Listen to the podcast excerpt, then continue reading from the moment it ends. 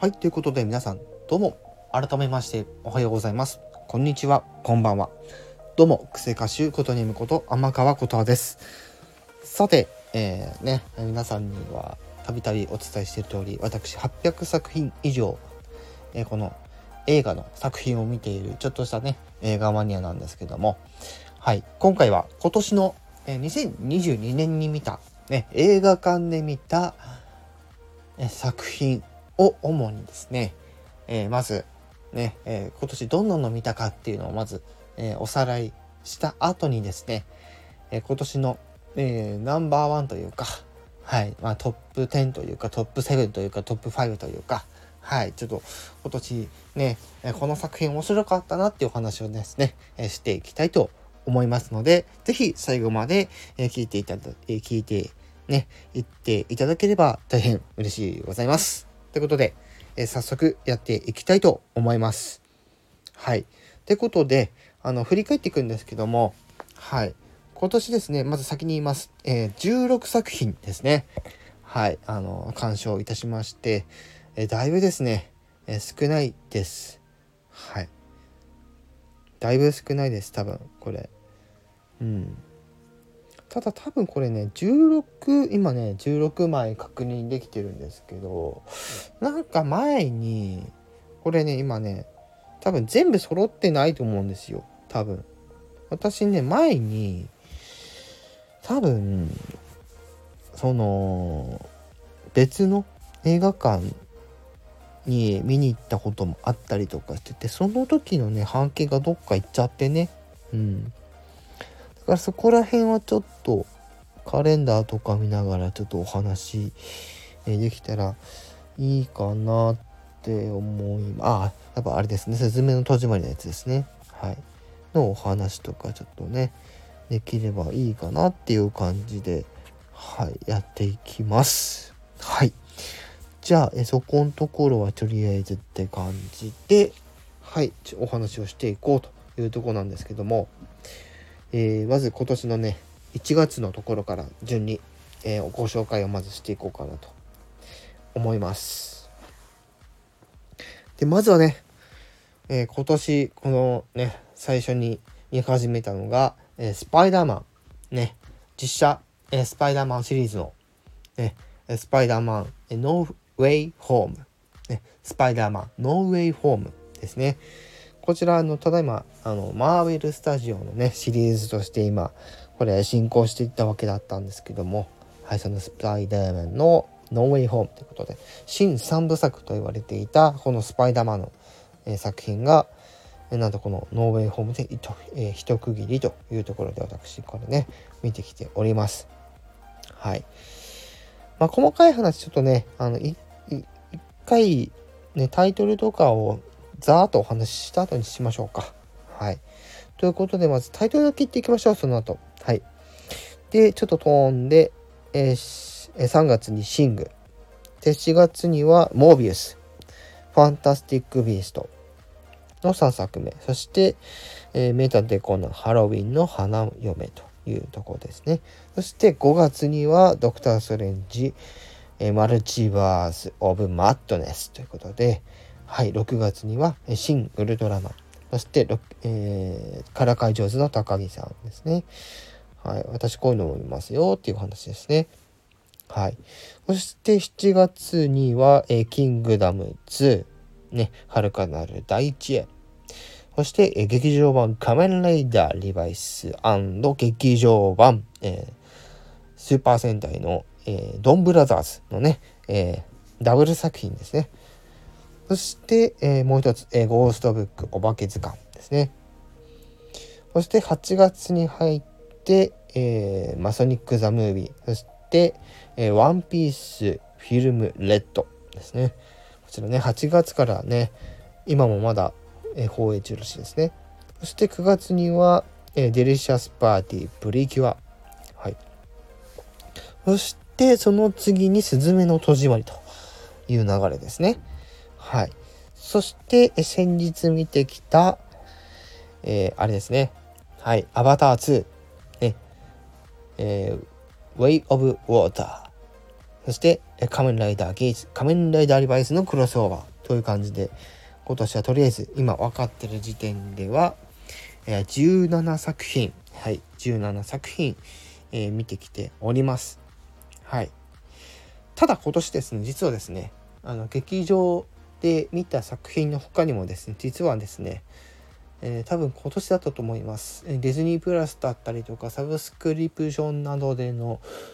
映画とかもちょこちょこ見てたりしました。ぶっちゃけ。はい。うん。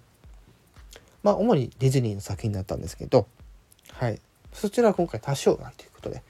はい。主に劇場映画館で見た作品を限定的にというところでお話をさせていただけたらいいなというところでございます。ね、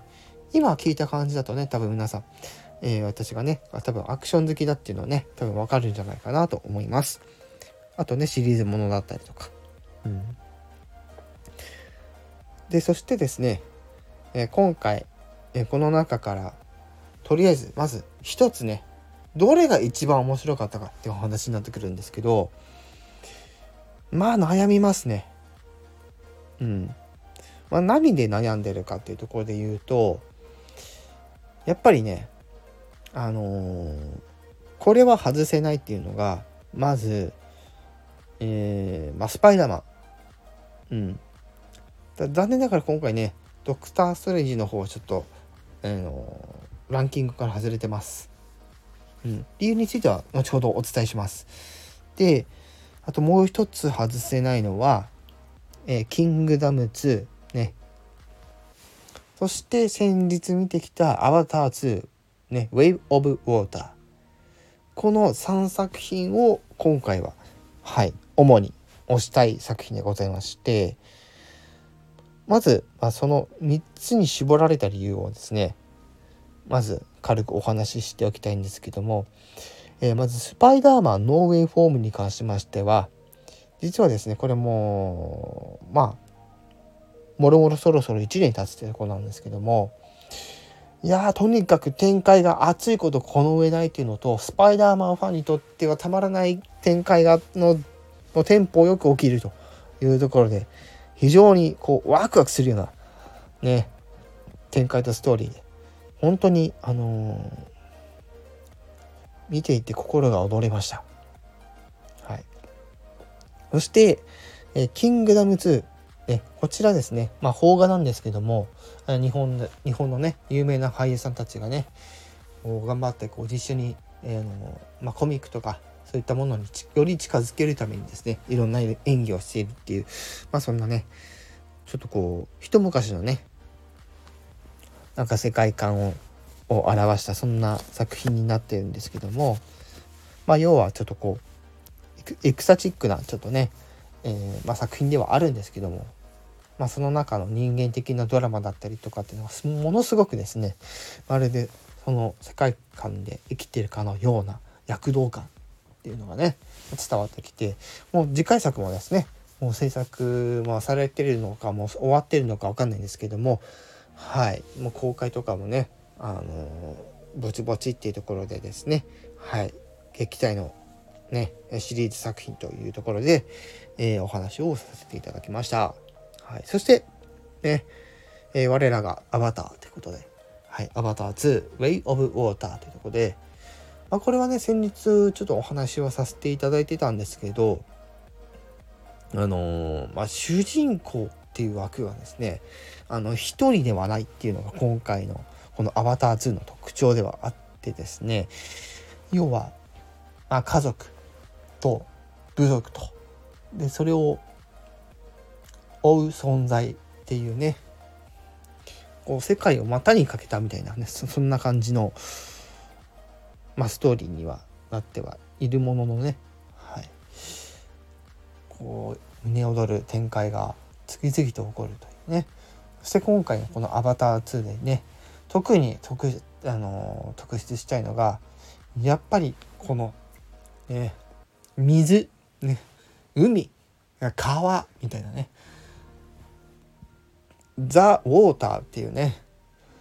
この描写がとにかくすごいっていうのとあとはクリーチャー系？クリーチャーっていうか生物というかうん。その生物たちの何て言うんですかね素晴らしいその幕風をハイクオリティなね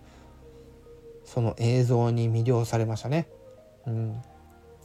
可愛い生物たちもたくさん出ましたし、うん、非常にこう胸を打る展開で、はい、本当にもうすごかったです。はい、でアニメとかね特撮に関してはまああの、まあここぞとばかりにね、はい、あまり評価は変わらないというところで、うん、まあ一重に面白いってねいうところで。そういった意味ではアニメとかで言えばやっぱり「ワンピースフィルムレッド。これは面白かったなっていうのは思いますね。ただただ面白いだけじゃなくて今回特にその音楽に特化したっていうところとうん。その中での、まあ、戦闘だったりだったりとかでそう躍動的でかつねあのかの Ado さんがね提供した歌がこう劇中歌で流れるっていうね熱い展開がねやっぱりこうジーンときましたけども。まあちょっと残念なことにねうん。今回はちょっとあの「ワンピースの作品としてはいいんですけどちょっと残念な話があってですね。はい、そちらの本に関しましては、あの、ネットを見てくださいと 言わんばかりの、ちょっと残念なことが起きてしまいまして。うん、